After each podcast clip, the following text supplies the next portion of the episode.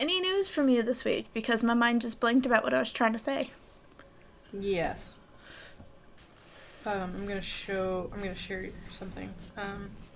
Are you texting me? I can find it now. In a minute. I gotta find it. Okay. So, my sister's friend, Angela, she's an artist. Aww, that's adorable. Yeah. And she does, like, paintings, some, like, resin stuff. She makes these little, like, dishes with hand-pressed flowers and resin, and it's so cool. And she drew these little watercolor bugs, and they were so cute that I had to buy one. I was gonna say, that's super cute. Yeah, that's the one that I bought. Her Etsy is Gold Cactus Gifts. I suggest checking her out, because they're really cute.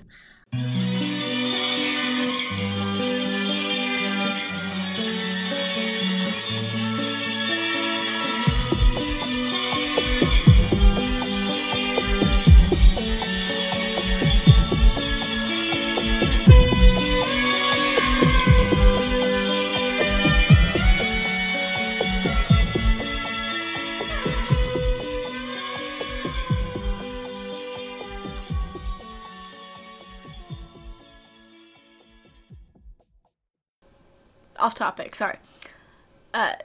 One of the little chicks and the little ducklings escaped last night while I was trying to put them to bed. And they went underneath the shed. So I'm sitting there on my hands and knees, and I'm reaching under there, and Sheridan's like, well, here, I'll take this stick, and I'll push them over. And they're just standing there, like, literally, they're just sitting. Like, what are you doing? What are you doing? And I'm like, get your little butt over here. And they're so tall. There's like egg size. They're so small. They're just hanging out. They just want to sleep out underneath the shed. And I felt like... Who hasn't wanted to sleep underneath a shed? I mean, you know? Bury me under a shed. I don't want to sleep there, though. But I felt, I was really, really super afraid, because the duckling that went under there, I could get the chick, no problem, but the duckling, like, wedged herself against the ground in the top of the bottom of the floor, and yeah. I felt so bad, because I had to grab her head, and I had to pull her head a little bit to get her out, and then before I could get a hold of her body, like, I felt horrible about that. I was like, oh, please don't break your neck, please don't break your neck. I would have been so mortified. Because that was the little Pekin that I got. Yeah. They had quite a few at the Tractor Supply by my house. Yeah, but I really don't need more ducks. The ducks I got were a fluke, because they had one that I wanted. And then I was like, oh, look, these are buff ducks. I want some buff ducks. And then, oh, there's a little tiny Pekin that keeps looking at me. I should get that one, too. I've only got one Pekin. I could have another one. And then, oh, look at this one. It's got double eyeliner. I need it. Absolutely. Eyeliner is a must. That is how my thought process went. Cute one. That's the one that I absolutely want. Buff ducks that are going to be the really pretty blonde ones. And then eyeliner. And then Pekin, because it's looking at me. Weirdly enough, I feel like that describes the men that you like, too. Hold on. Blonde? How many blonde guys have I dated? Look. Buff.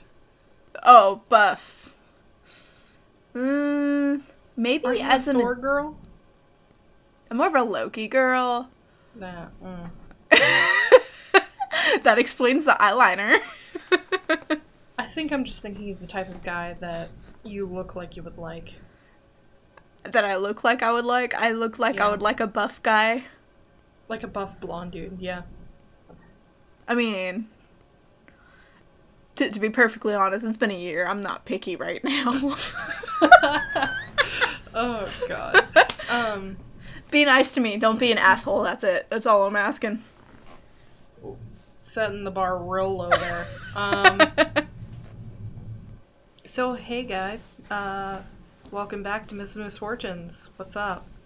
I'm Grace, and that's Rachel. I'm Rachel, that's Grace. And Rachel's currently trying to pop her back out, and it popped. My back has been bothering me all day. I think it's 'cause I'm ovulating. Did you sleep crooked? Oh, that could do it, too. I was like, it's not raining. You shouldn't be achy. No. It's supposed to rain tonight. It's, maybe that's why mine hurts. Where are we at today? Oh, yeah. Today we are in Lower Saxony, Germany. My sources are Britannica.com and Wikipedia.org. Super simple. Woohoo. Yay. Like the simple. Yes. So, Lower Saxony is a German state situated in northwestern Germany. Surprising, right? It's a German state in Germany. It's a German state in Germany. Don't ask me why I typed it that way. I was half asleep when I wrote the first half of this, and then I finished it the next day, so... That's why I did not even write yesterday. I was, like, last night, I was so tired. Well, I don't even remember what I did yesterday. Mac and Mel came over yesterday. Instead of today, because they have dinner with Mac's mom today. Oh. So, the name of Saxony and the coat of arms derives from the Germanic tribe of the Saxons, obviously. Mm-hmm. During the migration period, some of the Saxon people left their homeland in Holstein around the 3rd century and moved south, where they expanded into the populated areas in the lowlands. In present-day northwest Germany and the northeastern part of what's now the Netherlands. In present-day East Germany. Did I say president? You almost did. You caught yourself. Oops. It's funny because I didn't even hear it.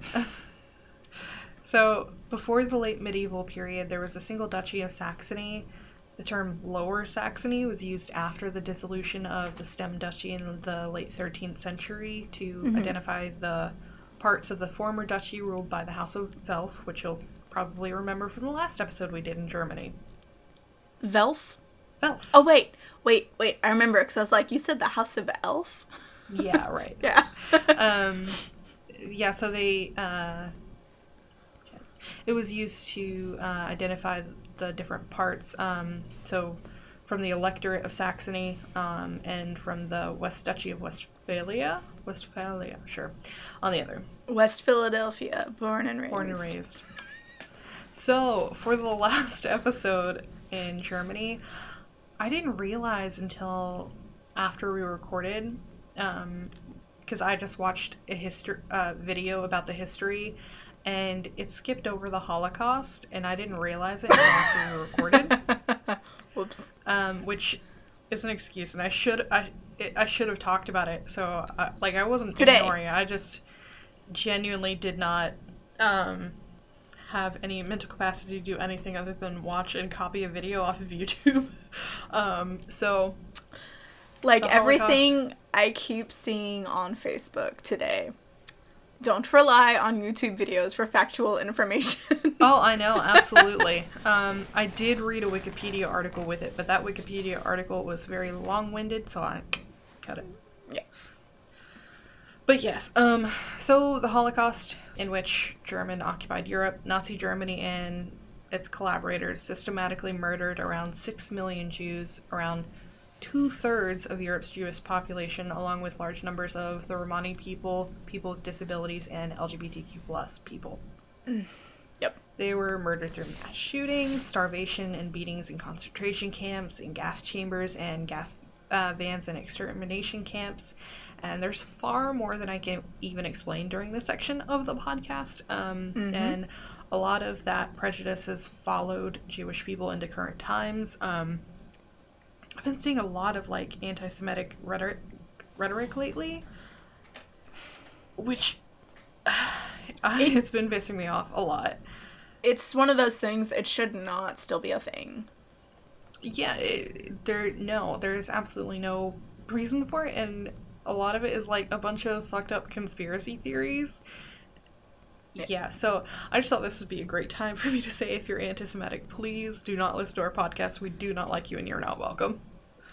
Yep. Pretty simple. Yep. Just wanted to put that in there.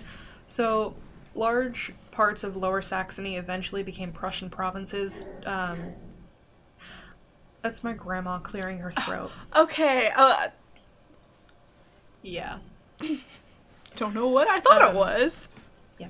So they became Prussian provinces until after the Second World War, and in 1946, the state of Lower Saxony was founded.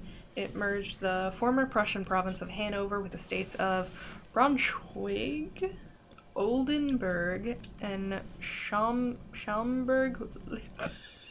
I promise I'm not going to be any better. So, its capital became Hanover. The first Saxon Parliament, or Landtag, meeting met on... Landtag? It's spelled Landtag. I'm sure it's more like Landtag or something. Landtag. I don't know. Landtag. On December... Hagendog. Hagendas. Hagendog. I meant to say Hagendas. What's wrong with me? Hagendog. Hagendog. Why would I say that?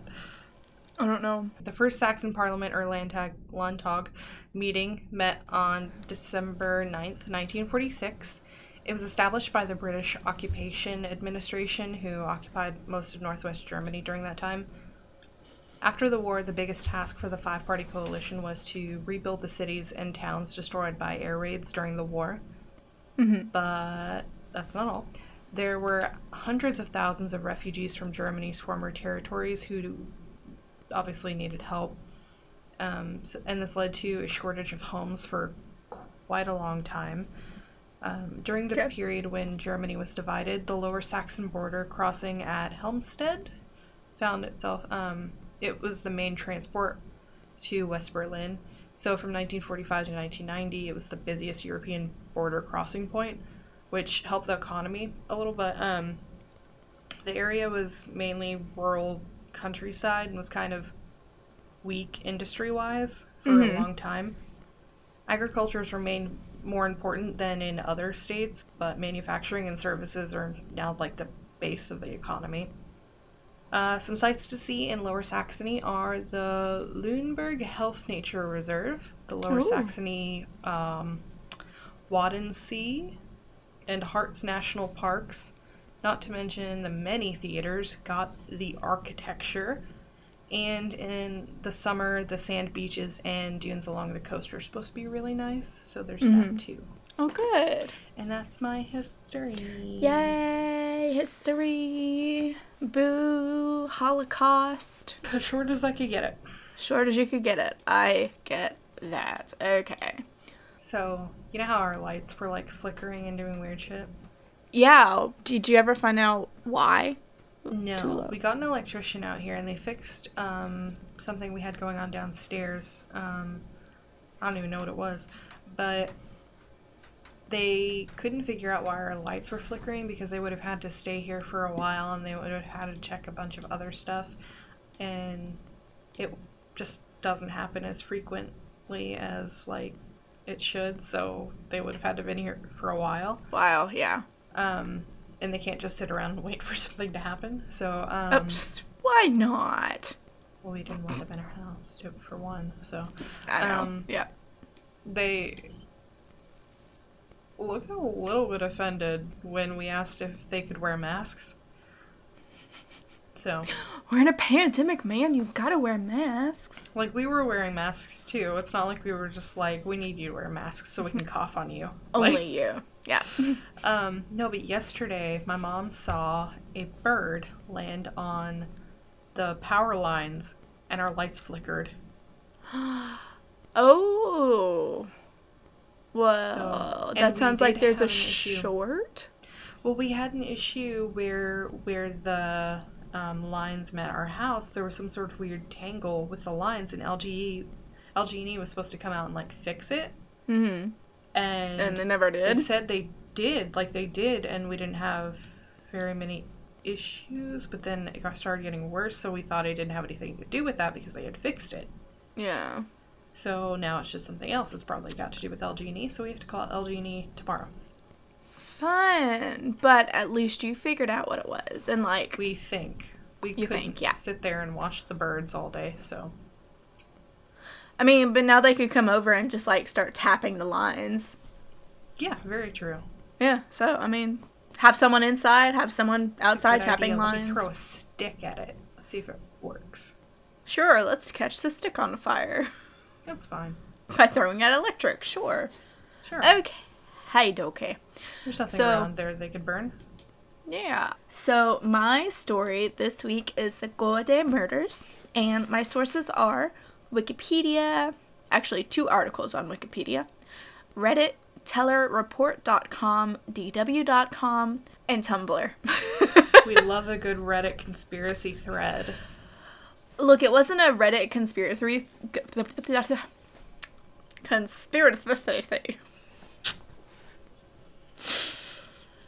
It's kind of a conspiracy, but it's also not. So, ultimately, I want to say that this is technically unsolved, so thank you for that. Oh, okay. Because you're the one that picked it out. Okay. But there is a very strong contender who the police feel might have actually committed the crimes. Okay, good. Yeah. At least we'll have that. Yeah. Unfortunately, there is not a lot of information actually regarding the crimes. So this is really going to be more of broad statements. Okay. And assumptions about what happened in the aftermath. So, just let's dive right in. This is the one you said you really liked, right? Oh, yeah. Okay. Yeah. So, on May 21st, 1989, Ursula and Peter Reinold.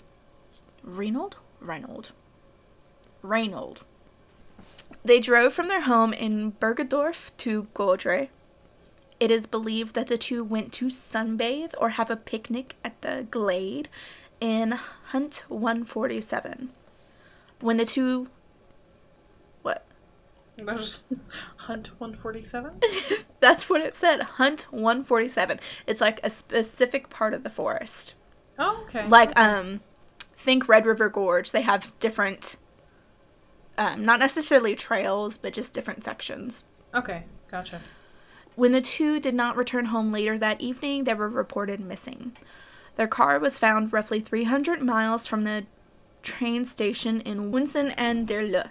It wasn't until July 12th, 1989, that the two were finally found. So, a good 2 months later.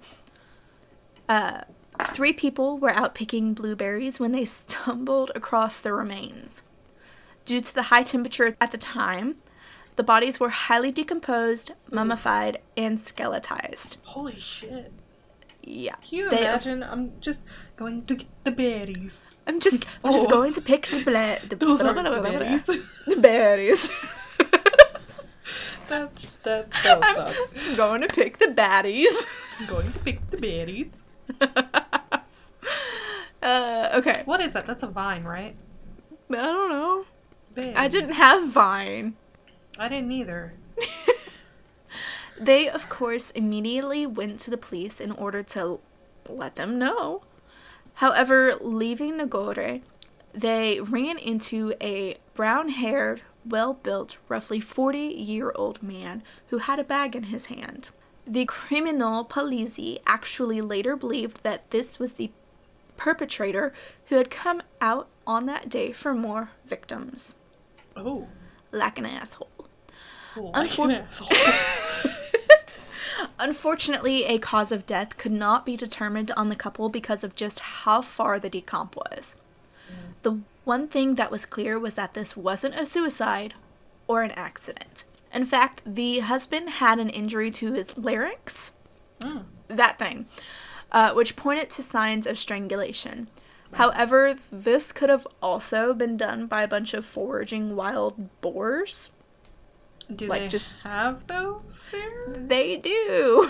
Okay. All right. Like if they just trampled over him while they were getting some 400 food. Feral hogs. Yes. Other possible causes of death were shooting or slaying. Slaying, that's non-specific. Okay. But again, they couldn't really find any evidence. Mm-hmm. This same day, 46-year-old Ingrid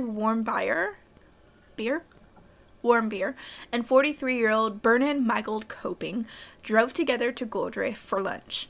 The two were having an affair. Both were married, but neither of their spouses knew of their relationship. They parked along a side street and walked more than the 2 kilometers into the forest where they encountered the attacker. He then apparently threatened them with a firearm and tied their hands and feet with a leucoplast band. I had to Google what this was. It's like the sports wrap bandage. Oh. Like that gauze that sticks to itself when you wrap it around wrist, ankle, all that. Like, all of the things you could have used. Right. Just whatever. He had both of them lay face down on their stomachs and then proceeded to strangle Bernard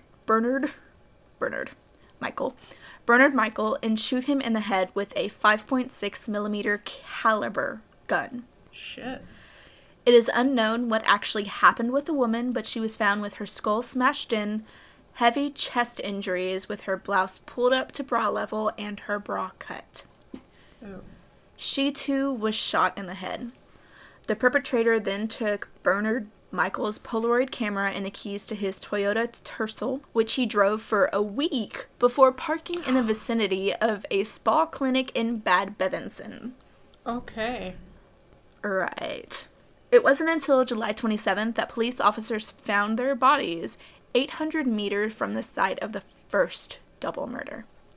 Ugh. At this point, police believe that the murder happened the same day as the discovery of the first bodies. Yes, they tested theories regarding this, coming to the conclusion that even though the two locations were close in range, that because they were both in sinks, nothing could be heard. Mm-hmm. So, I'm just thinking like little Caven Hill. Mm-hmm. Caven Hill, yeah. These double murders caused a panic in the region. Both press and television declared the forest the Deadwoods. Walkers and day trippers subsequently avoided the forest for many years. So, the investigation into who did these double murders originally began after the first set of remains were found. The police of Lower Saxony formed a team with 40 members consisting of the detectives from the region of Lüneburg. The team interviewed approximately 10,000 people, and a sketch was made of the suspect and published for a reward of 50,000 Dutch marks, which was about $30,209.71 in US dollars at the time. Dang. You said you uploaded it to the drive? No. Oh. I uploaded something to the drive. It's one of the suspects. It's the guy who they think did it. Do you want me to wait? Yes. To look? Okay. Yes. He was profiled as being brutal, aggressive, emotionally cold, a loner.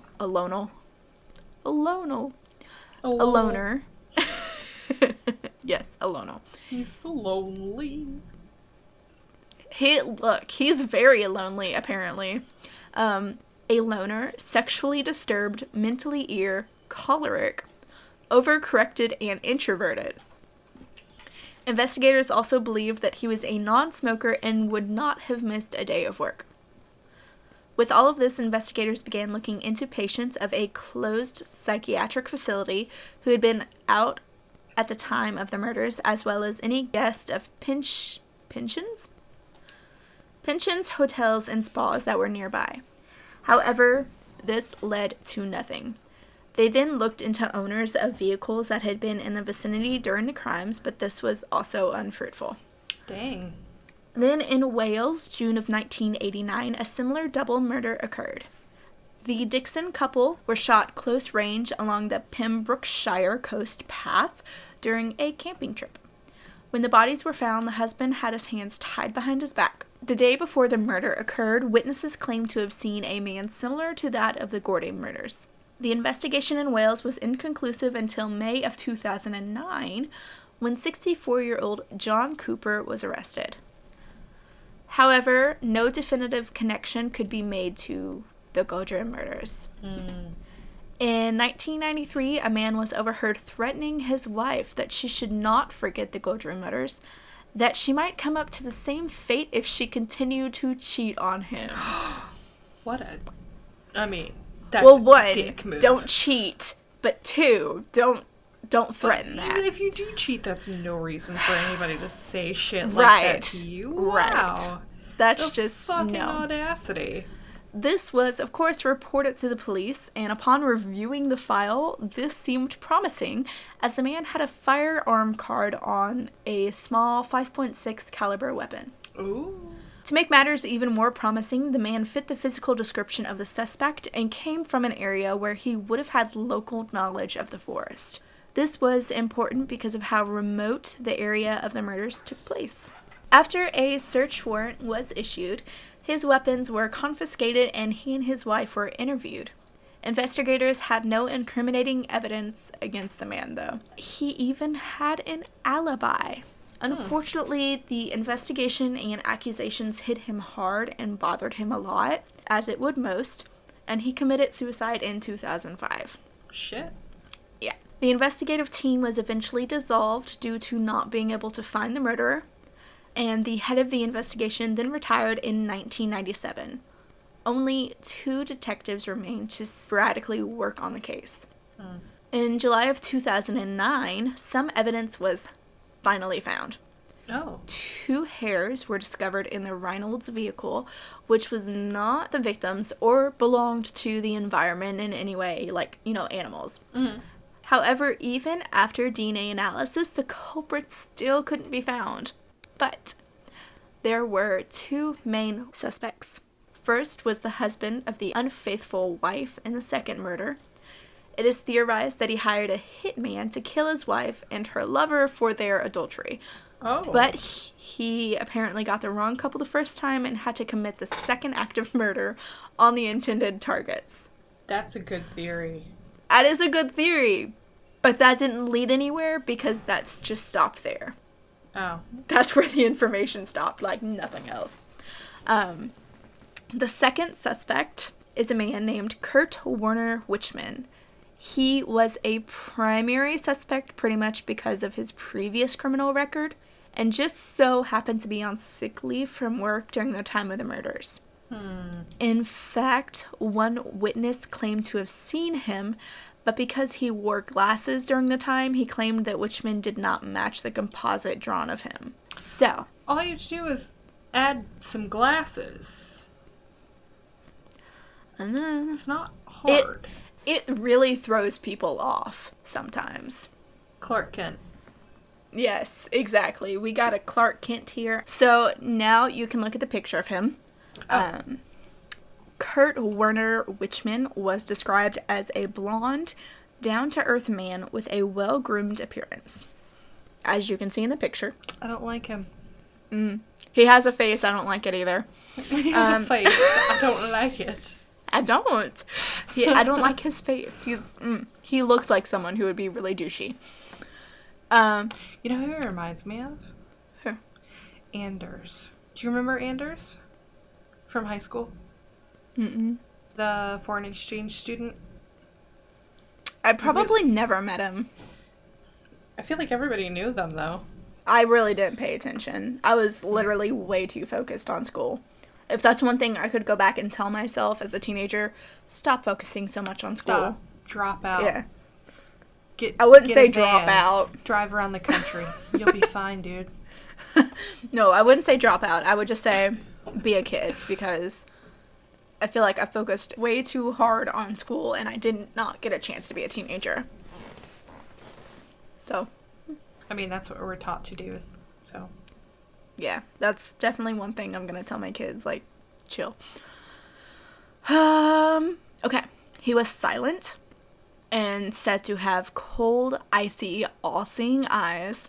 All-seeing. All-seeing. No, that's not the exact words that they used, but I liked all-seeing better. He was also described as being an arrogant, egotistical loner, which I'm sure his frequent use of sunglasses and gloves did not help that. Nice. Were they like black leather? Probably. He was very charming and popular with the women, apparently. So. At this point, I do have to mention that there is a brief mention of sexual assault here that may be triggering to some listeners. So if that pertains to you, please fast forward about 10 to 15 minutes to Grace's story. Or at least 5 minutes till we get past it. Okay, so he was kind of rough from the get-go. He was born in 1949, and that's literally all I've got. No month, no date. They did fantastic with their records. He did not live with his parents, but rather in a care home for children with round-the-clock supervision because he had some behavioral issues. Mm. He apparently didn't want to stay there any longer and stole money in order to get back to where his parents were. All right. At least that's how I interpreted it, because German does not always translate very nicely into English. Apparently, his father was also kind of violent, and it is believed that he severely mistreated his sons. Wichmann's first crime was committed at the age of 14, when he threatened one of his parents' subtenants with a knife and even tried to strangle her when she caught him trying to steal her money. He was an asshole at 14, too. Yep. He spent 3 weeks in juvenile detention for this. Only 3 weeks. At 16, he attacked a passing cyclist and sexually assaulted her. Fuck. This only gave him 6 months in probation. Then in 1967, this dumbass threatened police officers with a small caliber weapon, and his punishment was a year's worth of juvenile detention. The following year, after he got out, 38-year-old Ilse Gurkins was shot in the back 4 times with a small caliber rifle while cycling through the forest. Sadly, she died on the spot, but witnesses saw a young boy who looked like Wichmann fleeing the scene. The police then filed a report on him, but even though a small caliber rifle and newspaper clippings were found on his person, he was not charged. 2 years later, he was sentenced to 5.5 years in prison for the rape of a 17-year-old hiker. Fuck. He also attempted to strangle her, but she persuaded him to let her go. So she's a badass bitch and handled the situation very well until she could get away for help. That sucks. That's so awful. It is awful. And I want no one to go through it. But the way she handled it was perfect. Because he could have killed her. And that's not to say thankfully people who don't handle it well, but damn. Yeah. During his first 5 years and 6 months in prison, he met a woman through a personal ad whom he then moved in after his release in 1974. I will never understand this. What? Meeting people in personal ads who are in prison? Yes. Yeah. I wouldn't want to. I can't imagine being, like, dating someone who's in prison for bad shit and then be like, you know what, they're the one. They are totally the one. They set my loins afire. Set my loins afire, that's the title. He lived with her in Karlsruhe? For 3 years. I'm going to say Karlsruhe. And coincidence or not, several hikers in the area were killed. Mm. Then in 1977, he moved back to Lundberg, worked as a cemetery worker, and married a wealthy woman 13 years older than him. Really? They also had met in a personal ad. You know what? Which brings me to the question, though. Are personal ads still a thing? Or just... I mean, are there digital personal ads? Because no one reads the newspaper. Craigslist misconnections. This is the closest I think you're going to get. With the invention of, like, dating apps and stuff, I feel like the closest you're going to get to that is Craigslist misconnections. Oof. Yeah. Some of those are gold, though. Maybe I should... No, I'm not going to do that. Anyway, he eventually inherited his parents' house after they passed away. And on August 14th, 1989, the same year as the double murders, 41-year-old Birgit Meyer disappeared. Initially, it was thought that she had committed suicide or that her crazy ex-husband killed her. However, then a connection was made between Meyer and Wichmann. They had apparently met at a party. He was then interrogated, but any suspicions were dropped when he gave an alibi that was confirmed by his wife. But he hid the fact that he was on sick leave at the time of Meyer's disappearance. The case was dismissed until 1993 when the appointment of a new prosecutor in Lüneburg. Further investigation against Wichmann led to a police search of his house, to which they found several additions that were not there prior to his inheritance. He had a secret room behind a soundproof door in which no one beside his brother was allowed to enter. Inside, police found two small caliber rifles, a gas pistol, stun guns. What the hell is a gas pistol? I did not Google that. It's fine. I'm gonna Google it. I'm gonna Google it. It's just another gun. Stun guns, blood-stained handcuffs, tranquilizers, sleeping pills, newspaper articles, and videotaped TV reports about unsolved murders. Well, okay, so that last thing isn't very weird anymore, at least. The rest of it is very much weird. But what was even more suspicious was that the videotaped TV reports were of the shooting of Ilse Gurkins, the two double murders in the Göhrde forest, and the disappearance of Birgit. I'm sorry, he did that. Wichmann and his brother ran. They fled from the police as soon as the search began on the property, and it wasn't until he stupidly got into a car crash that he was arrested in Heilbronn. Unfortunately, 10 days after his arrest, he hung himself in his prison cell, leaving a very cryptic note to his wife and brother to clean the gutters, but do it very carefully. So, you would think, so this is the end, right? Yeah. This is the end of the solve. I mean, he's dead. No. In 2016, those handcuffs that they found that were all bloody, they tested the blood. It wasn't a match for Birgit Meyer. With that evidence, they did a full, extensive search of his old property, at which point they found skeletal remains buried under the garage. Oh my God. Forensic evidence revealed that this was Meyer and that she had been shot. Holy shit. Investigators now strongly believe that Wichmann could have been a serial killer and that he could have killed up to 200 people. 200? Where are they getting that? 200.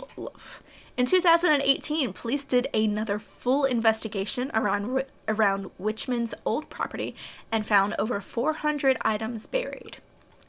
These items included women's clothes, shoes, hammers, axes, knives, and an entire fucking sports car with bloodstains in its backseats. What?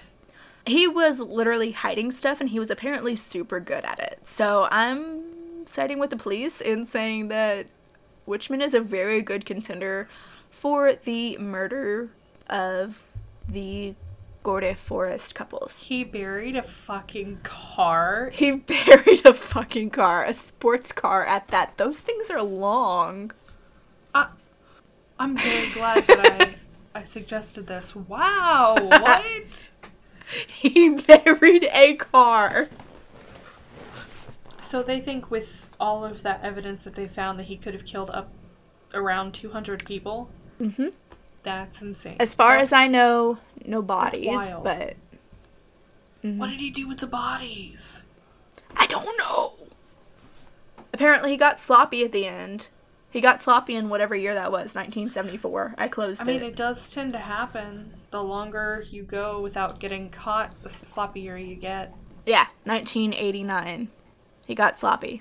So, that's just my story. Oh, that's it? That's it. Oh, man. That's it, and he for sure looks like a huge douchebag. Wow. Okay. Well.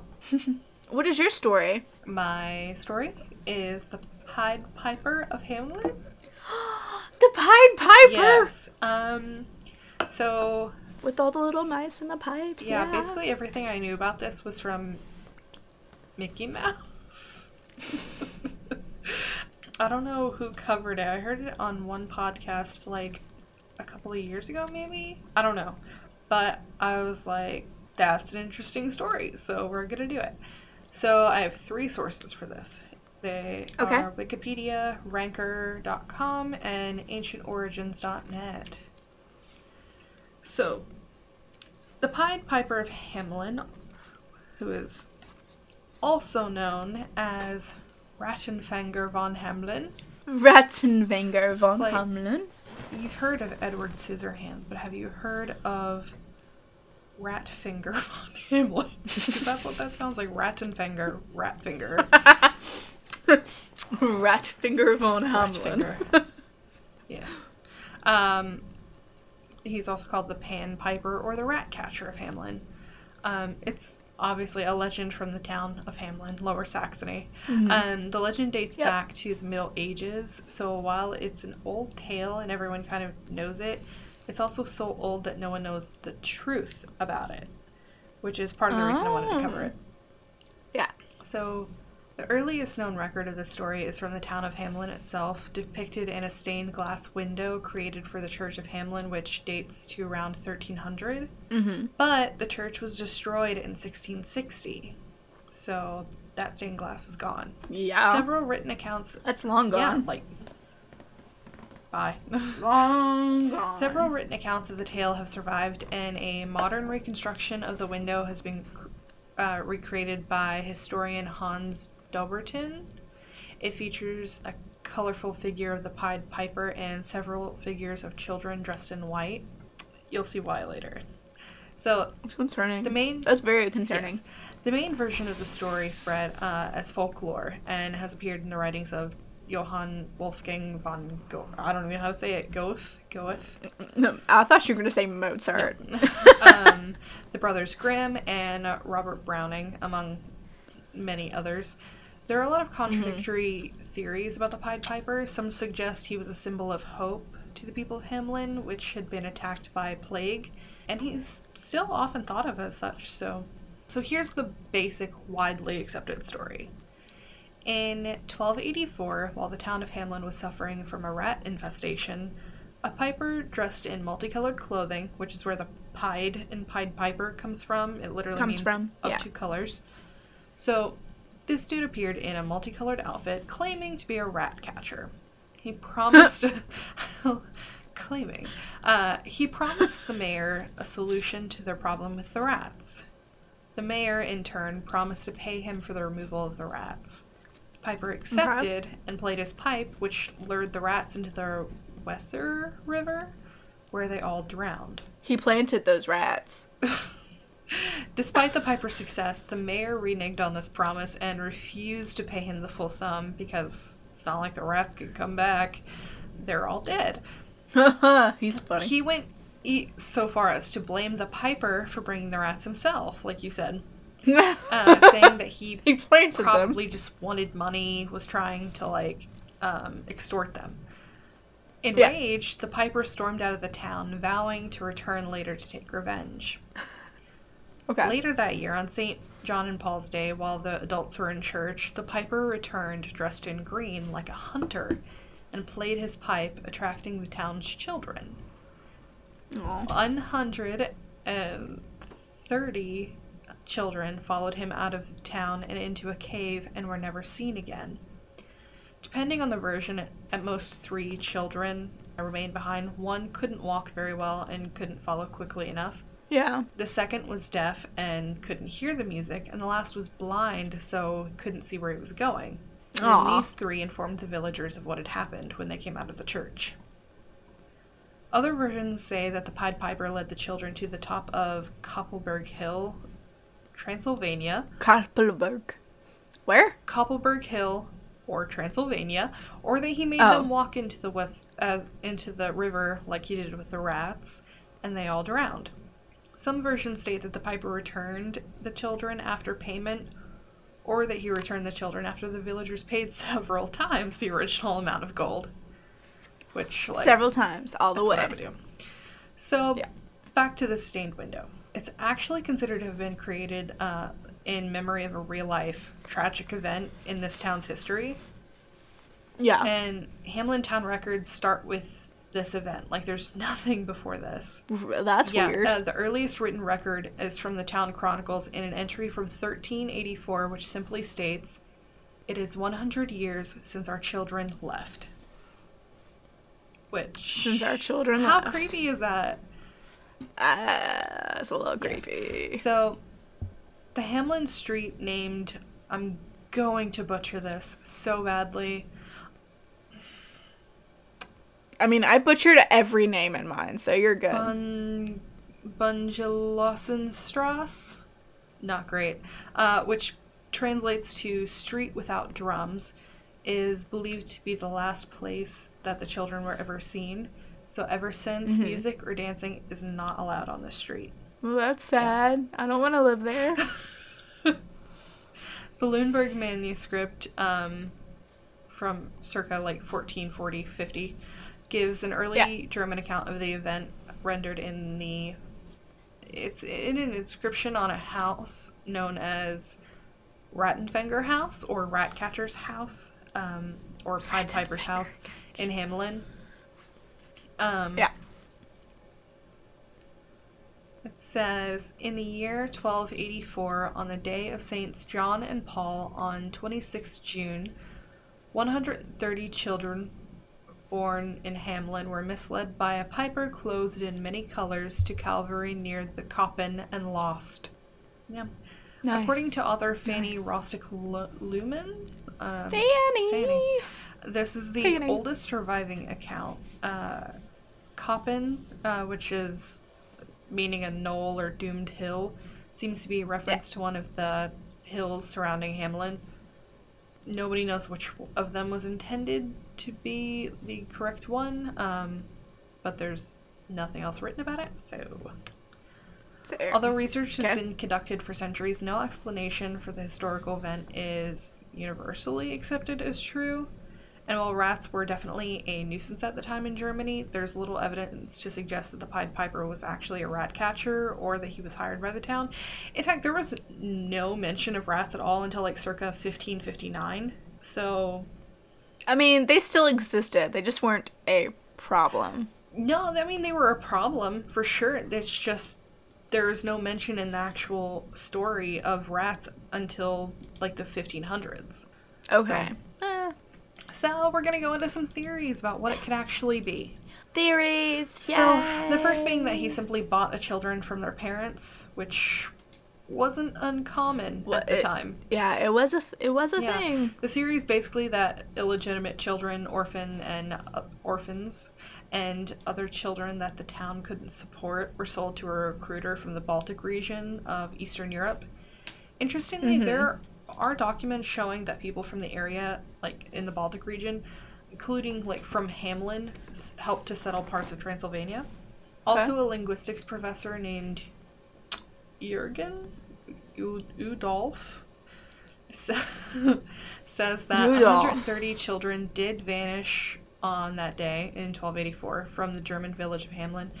He said that he entered all of the known family names in the village at that time and then started searching for matches elsewhere. He found that the same surnames were found in large numbers in the regions of North Berlin. Oh. He also found that the same surnames in the former Pomeranian region, which is now part of Poland. Pomeranian. He said the children were probably just unemployed youths who'd been sucked into the German drive to colonize new settlements in Eastern Europe, and that the Pied Piper may never have existed, but there were characters known as locators who roamed northern Germany trying to recruit settlers from the east, or for the east. So the Pied Piper was a locator. Could have been, and some of them were brightly dressed, so that part could have been correct. Yeah. Alternately, they could have just been any citizen who was willing to immigrate and were recruited by landowners in a lot of places. And according to some historians, in past times, all people of a town were referred to as children of the town or town children. Oh. So that's a big possibility. Yeah. Yeah. Another theory is that the children in the town died of natural causes like the Black Death or starvation, and that the Piper was actually a symbolic figure of death. Oh, well, I mean, that's a nicer symbolic figure than... But the Black Death was most severe in Europe between 1348 and 1350, more than half a century after the event in Hamelin when all the children disappeared. So, Not entirely likely, but there are other scenarios in which the children could have died, like in the river, or they were killed in a landslide, or contracted some other disease. And since death was a common theme in, like, music, dance, and poetry during the time, then the Piper could have been something they used to represent death in those things. So it could have been maybe, like, school full of children that just could have burned down or There's another theory that the children could have been lured away by pagans or other persons thought of as a heretic to forests nearby for ritual dancing, where they were all killed in a landslide or a collapsing sinkhole. Okay. Very interesting theories. I thought you were going a different route with the pagan. That's why I was like, ugh. Yeah. Other theories suggest that the Piper was part of the Children's Crusade, which, for those who don't know, the Children's Crusade were, I think it was like 1212. They were failed efforts led by a French boy and a German boy to convert Muslim kingdoms to Christianity and reach the Holy Land. In the German story, the boy Nicholas recruits a large group of children to travel with him on the crusade, and most end up perishing along the way or migrating to different areas. Some suggest that the Pied Piper was Nicholas. Mm-hmm. The Children's Crusade wasn't well documented, and the date might have actually been wrong, so it could have been way off and had, nothing to do with it. Couldn't have even been possible. But, so it seems very likely this had nothing to do with it. Yep. The worst theory to me was that there was a pedophilic serial killer in Hamelin, but this one's been mostly debunked as, the man who wrote about this theory places the events 100 years after the written mention in the town chronicles. It's unlikely that one man could lure and kill nearly every child in a town in such a short period of time, especially undetected. Yeah. Also, the man who wrote this did so without any supporting evidence whatsoever, so... Mm-hmm. Yeah. People like the non-supporting evidence. Of course. Yeah. This one is interesting, and I think it's my favorite. Okay, what is it? So, there was this phenomenon in 13th century in Germany called dancing mania. Oh, yeah. Yeah, groups of people began dancing involuntarily and wouldn't stop for days until they collapsed in exhaustion, or worse, which scientists and historians still can't explain, like, if this was mass hysteria or if it was a virus. Nobody knows. But when these outbreaks would occur, it was typical for a musician to accompany the dancers to ward off the mania somehow. That just makes you want to dance more. Apparently. But in 1237, a large group of children traveled from, I don't know where either one of these places are, but from Erfurt to Arnstadt, about 20 kilometers, jumping and dancing the whole way. So, this could explain why the Piper went with the children, but doesn't explain why they wouldn't return. Yeah. Unless they all died.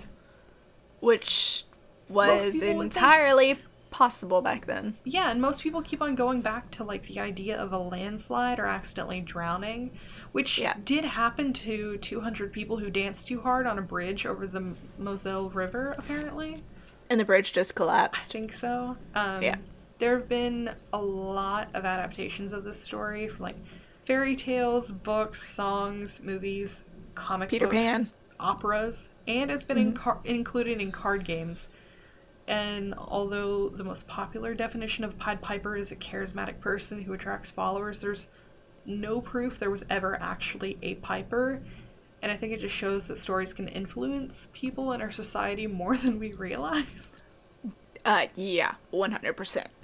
So, it's obvious that there is historical proof that something happened to the children of Hamelin, and the truth is sort of turned into a folktale that's changed quite a bit since then, but no one knows the truth. What the fuck happened, you know? Yeah.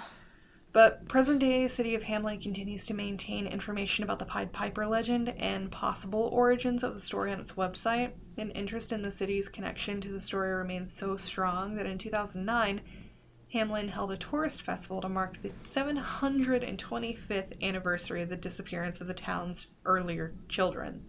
Wow. Yeah. June 26 is known as Rat Catcher's Day. And in the United States is really interesting. There's a similar holiday for exterminators based on Rat Catcher's Day that has failed to catch on, which is supposedly like July 22nd. Okay. And that's the Pied Piper of Hamelin. Peter Pan. I'm going to keep saying it. Peter Pan.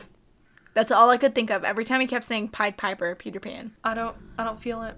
I feel it because luring the children away. Sure, but the music. And on top of that, like... Girl. I know. Had a pan flute. I know. But the flute that they describe isn't like that. So, well, they could have just described a weird one. I don't know. Like a flute. Not a flute. Recorder. Yeah. I don't know. Perhaps we may never know. And the world may never know. Okay, so you can follow us on Instagram, Facebook, and YouTube at Myths and Misfortunes. Or Twitter at Myths Misfortune, or you can search for us using our full name, Myths and Misfortunes. We do pop up. You can also send us an email to mythsandmisfortunes@gmail.com. Please do, because we would love to read some listener stories. Oh my god, please do it. Please. Also, come visit our website, mythsandmisfortunes.com. Yes. Our theme music was composed by McKean Fulbright, and our art was created by Heather Marie Atkins. Their websites can be found in the description below. And please don't forget to rate, review, and subscribe. We'd appreciate it a lot. I think my mom gave us a 5-star rating on iTunes. Oh, really? She just got a new iPhone. I'm going to have to check iTunes then. Yeah. Awesome. All right. Okay, guys. Thanks so much for listening. Yes, thank you. Goodbye. Bye.